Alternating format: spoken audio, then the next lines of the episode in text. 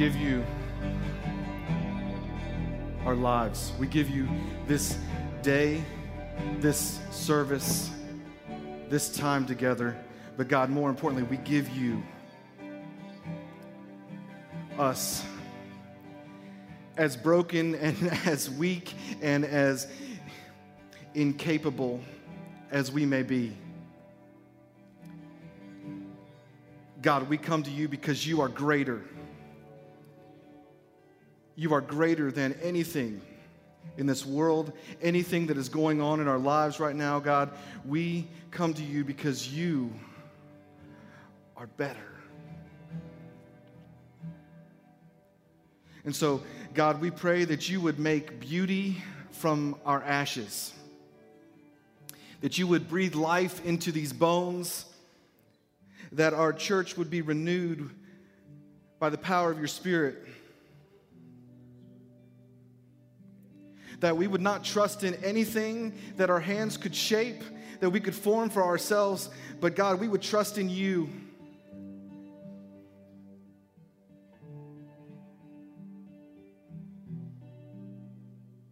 God, we just want to rest here in your presence.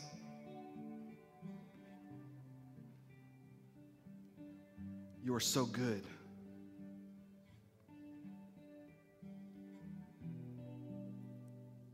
Please accept our offering of living sacrifices to you.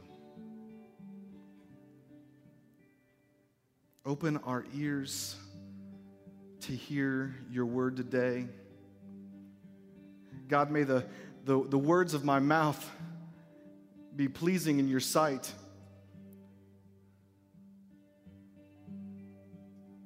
May we honor you with all that we have today.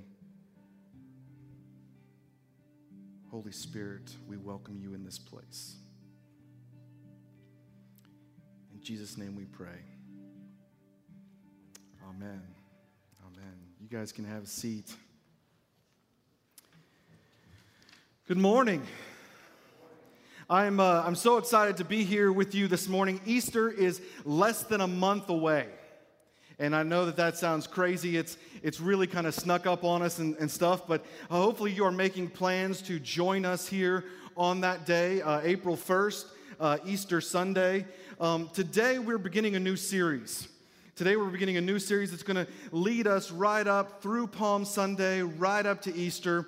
And uh, as we journey toward the cross and ultimately the resurrection, we will be focusing on the character and the ministry that Jesus had on this earth. Um, we're we're going to be looking at his life and his ministry. And, and, and to be honest, his life and ministry were different than all the world had ever seen. And, and that still remains true. Jesus didn't come just to show us a better way, but he came to change it all. He, he came to make all things new. And so our king, our king would, would bring a new order, a, new order to our world by reorienting all things under his lordship. So we call this new series Reign. Today, we're going to look at the first of, of four stories, uh, specifically uh, in the Gospels, that where Christ not only reveals who he is, but he also reveals how things are going to be. He reveals the new order. He reveals how things are in the economy of God, how things will be in his kingdom. And so, if you have your, your Bibles with you, uh, we're just going to jump right on in, okay? So, so get your Bibles out. Uh, please turn with me to Mark chapter 2. Uh, if, you, uh, if you don't have your Bibles, that's okay. Uh, you know, we're going to have the, the, the, scripture on the screen. If you're joining us at home, or even if you're here, you got a smartphone, uh, just pull out the YouVersion Bible app. You will find all the notes and the scripture references in there. Just go to the events tab and see that. But we're going to go to, Mark chapter 2. Mark chapter 2, we're going to be starting in verse 1, ending in verse 12. So uh, here we go. Mark 2, 1 through 12. And here's what the word of the Lord says here. A few days later, when Jesus again entered Capernaum, the people heard that he had come home. They gathered in such large numbers that there was no room left, not even outside the door, and he preached the word to them. Some men came, bringing to him a paralyzed man carried by four of them. Since they could not get him to Jesus because of the crowd, they made an opening in the roof above Jesus by digging through it and then lowered the mat the man was lying on. When Jesus saw their faith, he said to the paralyzed man, Son, your sins are forgiven. Now, some teachers of the law were sitting there thinking to themselves, Why does this fellow talk like that? He's blaspheming. Who can forgive sins but God alone? Immediately, Jesus knew in his spirit that this was what they were thinking in their hearts. And he said to them, Why are you thinking these things? Which is easier? To say to this paralyzed man, Your sins are forgiven, or to say, Get up, take your mat, and walk. But I want you to know that the Son of Man has authority on earth to forgive sins. So he said to the man, I tell you, get up, take your mat, and go home. He got up, took his mat, and walked out in full view of them all. This amazed everyone, and they praised God, saying, We have never seen anything like this. Man. I love that story. I do. A little background here Jesus is in Capernaum. That's where they are right now. Uh, he had been in Capernaum in Mark chapter 1. Um, that is where he, he drove out an impure spirit out of the synagogue. That's where he heals Peter's mother in law. And so he's kind of uh, hanging around here. But at the end of chapter 1, this is just the background here. At the end of chapter 1, Jesus heals a man of leprosy. And it says that even though Jesus says, do not go talking about this to anyone, he goes and tells everyone. And he, it says, he went out and began to talk freely, spreading the news, and as a result, Jesus could no longer enter a town, but stayed outside in, as Mark calls it, the lonely places. And it says in Mark 145, yet the people still came to him from everywhere. So we get to the story at the beginning of chapter 2, and it's easy to see. Jesus has been hanging out in the lonely places. He gets into town, and suddenly, suddenly, it's like the circus has come to town. Word spreads a celebrity is here.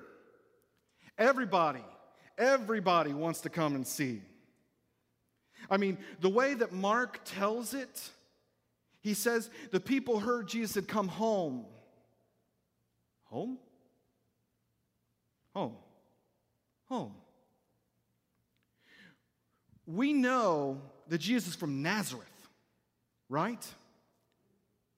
I mean, we, we know that he wasn't accepted in his hometown of Nazareth. And so, in some ways, uh, Mark is trying to tell us that he's kind of made Capernaum like his home.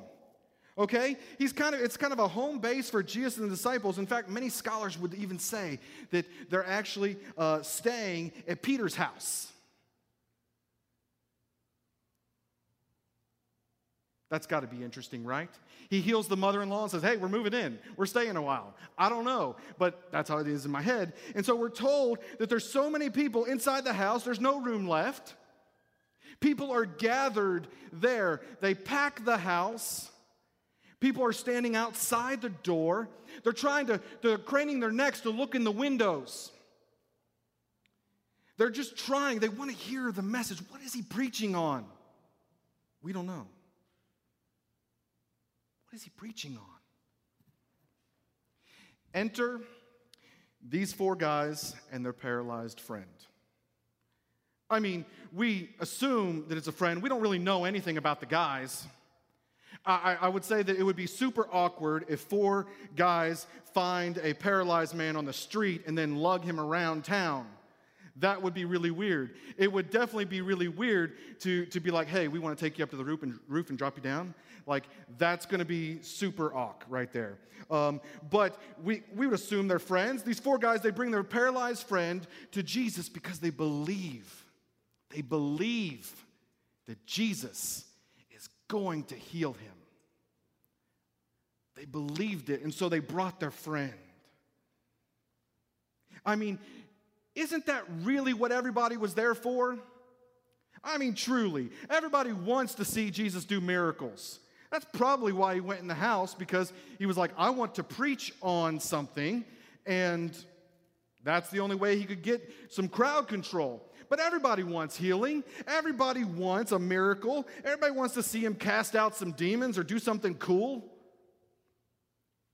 And as these men approach the house, as they approach the house, they probably would have uh, gone for the front door if they could see it.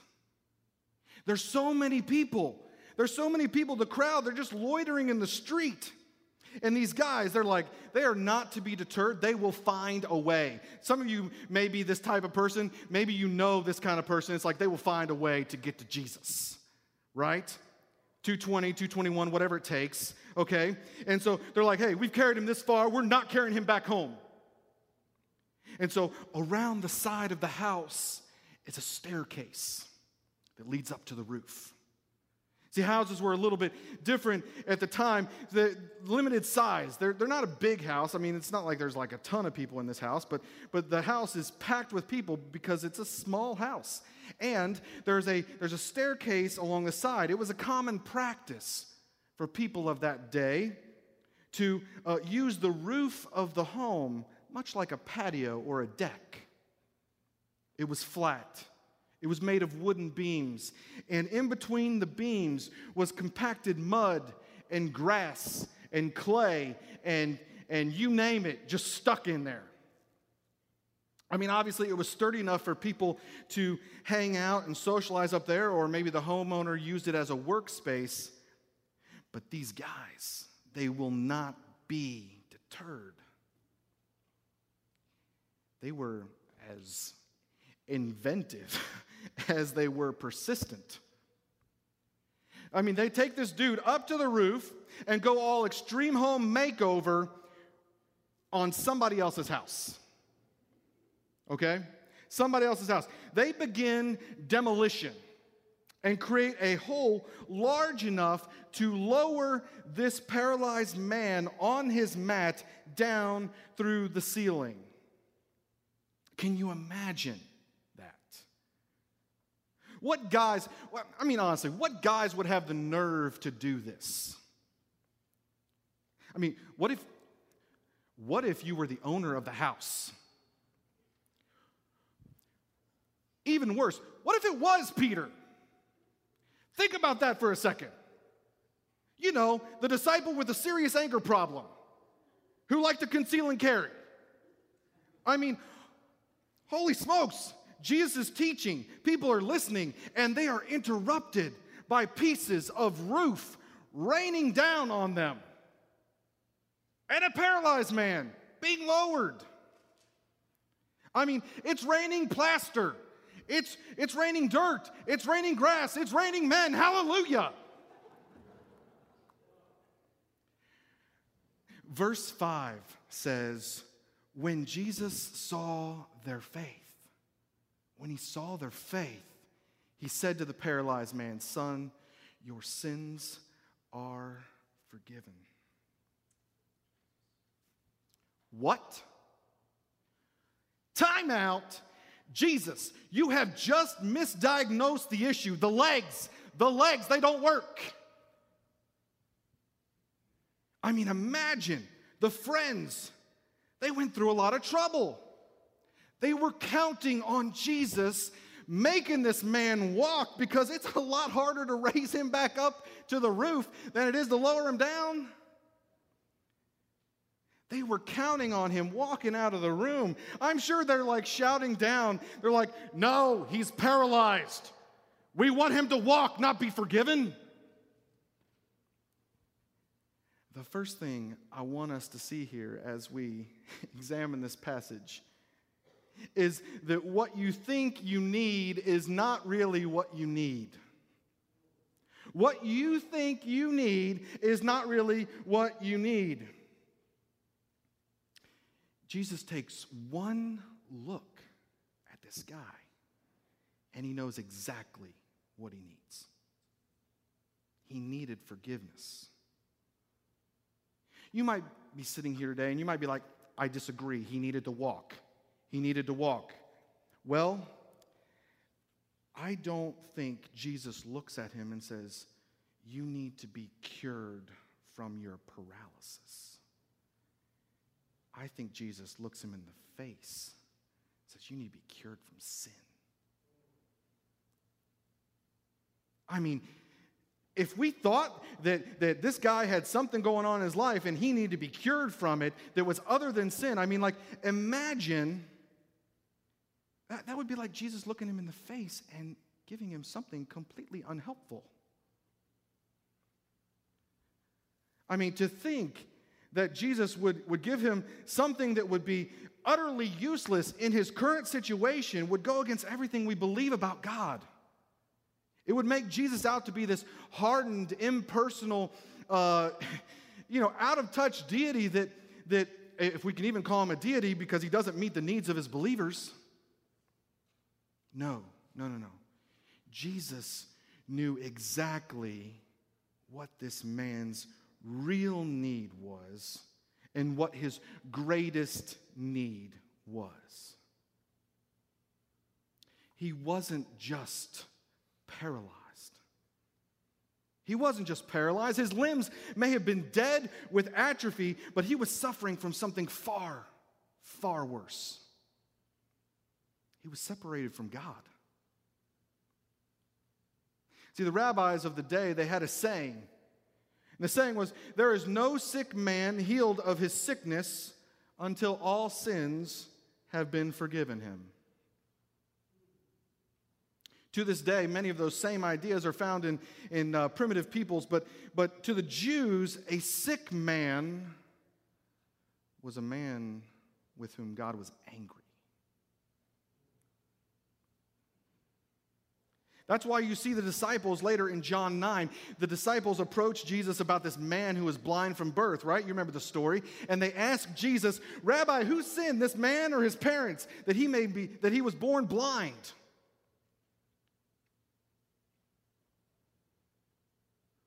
While it's true that many, that, that a great many illnesses are due to sin, it is still truer, time and time again, that they are due not to the sin of one who is ill, but to the sin of others. We can look all the way back to Genesis 3 right? We can look to the fall and say with confidence that those guys ruined it for everybody. Sin entered the world and disease with it. Sin entered the world and paralysis with it. Whenever there's a problem, almost always sin is the real problem. And Jesus looked at this man and knew everything about him. He was separated from God because of sin. Isaiah 59 2 says, But your iniquities have separated you from God, your sins have hidden his face from you, so that he will not hear. It was a big deal. It still is. His greatest need was the thing that separated him from God. I mean, that's why God hates sin. God hates sin because it separates us from Him. It was sin that caused Adam and Eve to run from God and hide in the garden that day. And so, Jesus, He doesn't wait a second longer. He doesn't prolong it. He doesn't dance around the issue. No, He cuts right to the issue. He says, Son, your sins are forgiven. And in doing so, He gives this man all he ever needed.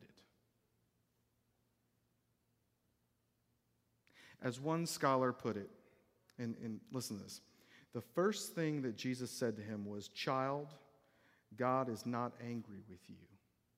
It is all right. It was like speaking to a frightened child in the dark. The burden of, ter- of the terror of God and estrangement from God rolled from his heart. And that very fact made the cure all but complete. See, what you think you need is not really what you need. You and I, we need forgiveness. We need to know that God loves us and He forgives us. We need Jesus. Why would God, the giver of every good and perfect gift, give us something apart from Himself? What good would it have been for that man to walk out with two perfectly healthy legs and walk right into hell? This paralyzed man got more than he deserved or that he even expected that day. I mean, praise God that the man didn't get what he came there for. He got way more than that. Praise God that Jesus didn't just touch the mat and say, Go home, easy peasy. See, guys, I want us to see here that sometimes the healing is different than we might expect. Sometimes God doesn't answer our requests or our petitions the way we, we'd like for Him to or the way that we think He should. But in Jesus, in Jesus, we have more. We have something better. We have more than we ever wanted with Jesus. We have more than we ever bargained for. I mean, whatever you think you need, and we all think we need a lot, whatever you think you need, Jesus is better than that. We need Jesus. And oftentimes, I need Jesus to save me from myself because I think that this or that is going to fix me. It's going to make my life better. Please understand, our God gives us his best, and that best is himself. Jesus heals the man of what prevented him from being in fellowship with God. Okay, so, so what we really need is not really what we need. So, so moving on, we're told that immediately following Jesus' declaration to that man, the teachers of the law begin to think to themselves, which, might I add, is never a good idea, them thinking to themselves, but doubly bad when you're in the presence of one who knows what you're thinking. And so, Pharisees, they're going to Pharisee, right? And Jesus, all right, uh, knows what's on their hearts and minds. Verse 6 says this Now, some teachers of the law were sitting there. Of course, they had seats. Everyone else is standing outside or on the roof, for Pete's sake. But these guys got seats. Anyways, thinking to themselves, why does this fellow talk like that? He's blaspheming. Who can forgive sins but God alone? This brings me to the second thing I want us to see today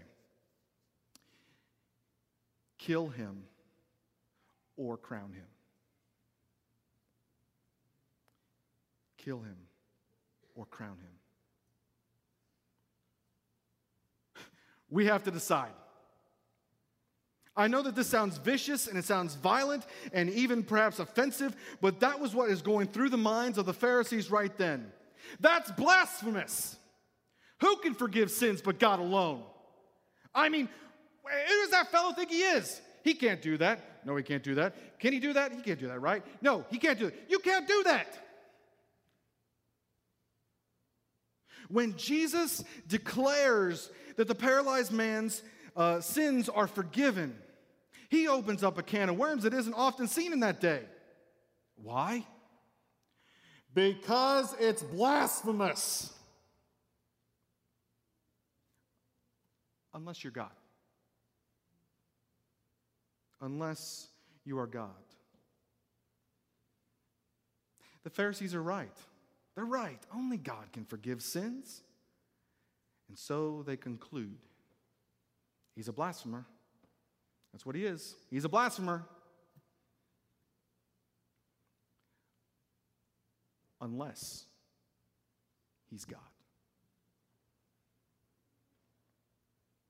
First, let's address uh, why God is the only one who can forgive sins. Let's address that, okay? Because forgiveness lies, hear me when I say this, forgiveness lies in the hands of the victim.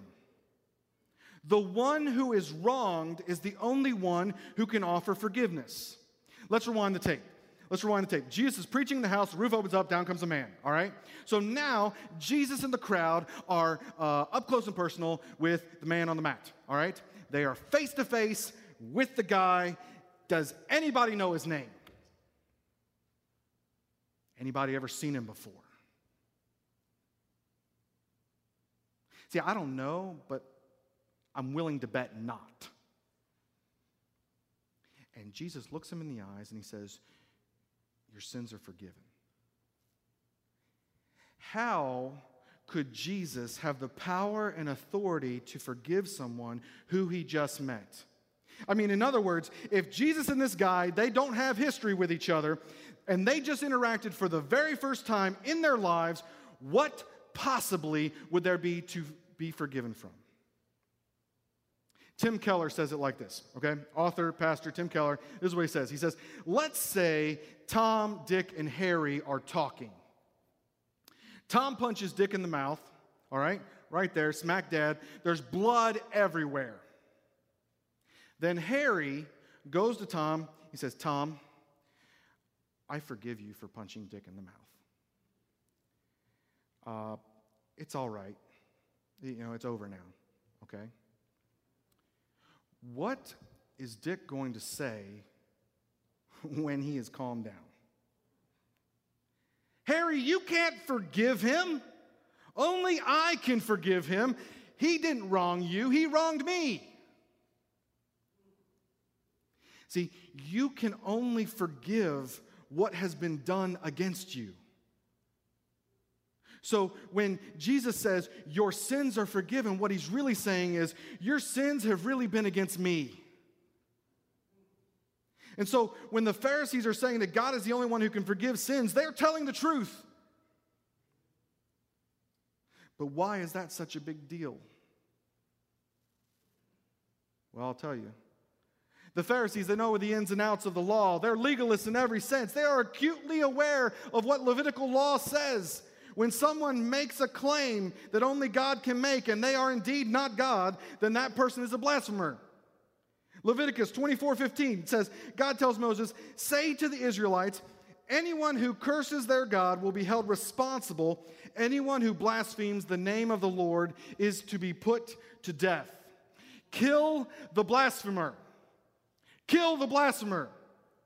In fact, they give instructions take the guy out of town and stone him to death. Everybody, everybody participates.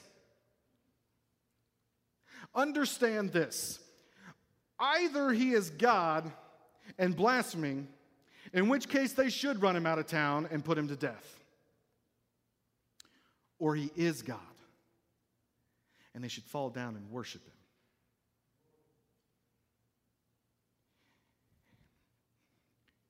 We have to decide kill him or crown him. There's no middle ground. The law is the law, and Jesus knows this. He's the one who made the law for crying out loud, and he knows what they're thinking. And so he interrupts their thought process. He says, Why are you thinking these things, right? He gives them more evidence by which to make their decision. Let's pick up in verse 9. It says, Jesus asked them, Which is easier, to say to this paralyzed man, Your sins are forgiven, or to say, Get up, take your mat, and walk? Obviously, if we're just talking, you know, we're just talking to people, then, then by all means, it's easier to say your sins are forgiven. How could anyone ever verify that? Nobody's got like proof of that. No one would ever know if you just made it up. I mean, it would definitely be harder to say, get up and walk. I mean, if he does, then great. But if he, you know, you've proven it. But if he doesn't, then you've been found out. Jesus is willing to put himself to the test here. He says, But I want you to know, I want you to know that the Son of Man has authority on earth to forgive sins. Here he goes. Here he goes. Imagine the tension. He's really going to do it. The Pharisees and the scribes, they, they want to be vindicated. We said all along he's blaspheming. He challenged us on this. Now he's going to flop. The paralyzed man is wondering, Am I really going to be able to walk? The crowd is in suspense. If the man is able to walk, then it would mean that Jesus is God and he can forgive sins. If the man is able to walk, then it would prove it once and for all. He can forgive sins. I mean, because if he can do one, he can do the other. But imagine if Jesus fails. Imagine if he fails. His ministry would be shattered. The crowds would disperse and stop following. The four friends who are still hanging on the roof, they're going to be embarrassed and dejected. They're going to have to lug this dude back up to the roof. Peter's still like, You destroyed my house for nothing. This is it, the moment of truth. I tell you, get up, take your mat, and go home. It would have been a miracle just if this guy could stand up. That would have been a miracle. If he could stand on his own. But Jesus tells him, Get up, take your mat, and go on, and get out of here. And so he does. No lingering effects. He hops up, he walks right on out. He entered through the roof, now he's leaving through the front door. Jesus, Jesus is Lord. Jesus is Lord over the physical and the spiritual world. Isaiah 43 25 says, I, even I, am He. I'm that guy. I'm that fellow who blots out your transgressions. I'm the guy who forgives sin. And that same choice is before all creation. All of us, every man, every woman, must decide. We must decide for ourselves do we kill him? Do we crown him? If he's not God, then you must kill him. Do whatever you can to shut him up. He, he must not be able to spread these lies. Don't let him deceive anyone else ever again. But if he is God, if he is who he says he is, then that means he's the one with no beginning and no end. He's the Alpha and the Omega, the great I am, the Ancient of Days. That would mean he deserves every gift, every blessing, every honor. It means he's not just a prophet, not just a teacher, not just a great human, or just some revered religious man. It would mean that he deserves my life. It would mean that he deserves my worship. He deserves my service. He's the King of kings and the Lord of lords. C.S. Lewis says in his uh, 1952 uh, classic, Mere Christianity, here's what he says He says, I am trying here to prevent anyone from saying the really foolish thing that people often say about him.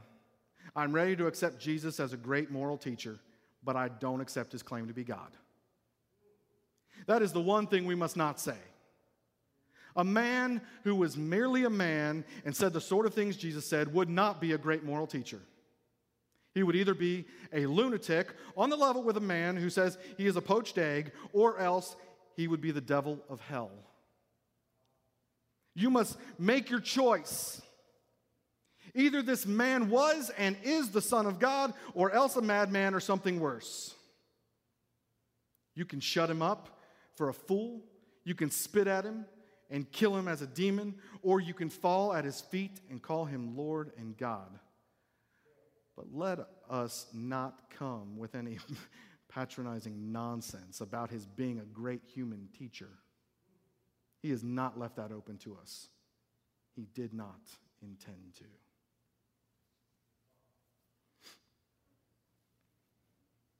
The third thing I want us to see today is that we're all on equal footing before Jesus. We're all on equal footing before Jesus. See, before the Lord, we're all the same. We are all the paralytic. We are all spiritual cripples in need of healing. Sure, we like to think of ourselves as the friends who brought the paralyzed man, went through the trouble of carrying him through town to that place, hauled him up the stairs, lowered him down, demolished the roof just so he could get to Jesus. But let's be honest. We can be honest, right? Let's be honest. How many times this year have we extended an invitation to come to church? How many times in our lifetime have we shared the gospel with a coworker or neighbor? I pray we'll get there. I pray that we will go to great lengths just to see one sinner repent of sin. I pray that we will, we will have a great celebration for one person who takes their next step in Christ. I, I pray that we would go to the ends of the earth to share the good news that Jesus forgives sin. But first, first, we must recognize that we are the ones who need to be healed from our brokenness. You and I must be saved from our spiritual condition. We are all the paralyzed man, born broken. We do not function as we should. All is not well, and yet oftentimes we pretend that we have it all together, like the, the teachers of the law, the Pharisees, the scribes. Those guys were exactly like the paralyzed man and yet refused to admit it. Paul tells us in Romans 5, he says, Just as sin entered the world through one man and death through sin, and in this way death became, death came to all people because all sinned.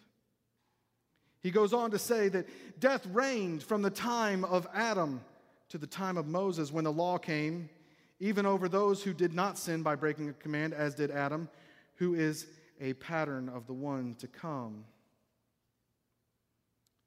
There is no one, hear me say this, there is no one who has escaped the clutches of sin. No one who has not been touched by the effects of the fall. We have all been crippled by sin. As it says in Romans 3:23, for all have sinned and fallen short of the glory of God. But there's good news, friends. There's good news. You see, at just the right time, when we were still powerless, when we weren't strong enough, when we were crippled under the weight of sin, Christ died for the crippled. Christ died for us. Christ died for the ungodly. Christ died for the weak. Christ died for those who didn't have a spiritual leg to stand on. I love this story. I love this story. Because Jesus, He says to every one of us, He says to every one of us, it's okay. You can come to me. God is not angry with you. Don't be afraid. Come. Come home. Come home to a kingdom where love reigns. Come home to a place where sin is abolished. Come to me and find everything you ever needed, more than you could ever want. That's why God speaks through the prophet Isaiah and he says, Come now, let us settle the matter. Though your sins are like scarlet, they shall be as white as snow. Though they are red as crimson, they shall be like wool. It will be like they were never there. And you and me will be good as new. We won't show any effects of the paralysis. We won't wobble like a newborn colt or a baby deer. We will be declared strong in the Lord and righteous in his sight.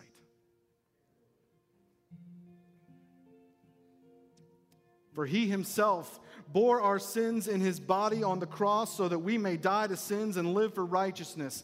By his wounds you have been healed. His wounds brought about my healing. His death brought about my life. And just as the paralyzed man did nothing, the paralyzed man did nothing to bring about his own healing. We are saved by grace through faith and not by works. Only Jesus forgives. Only Jesus forgives. Only Jesus saves.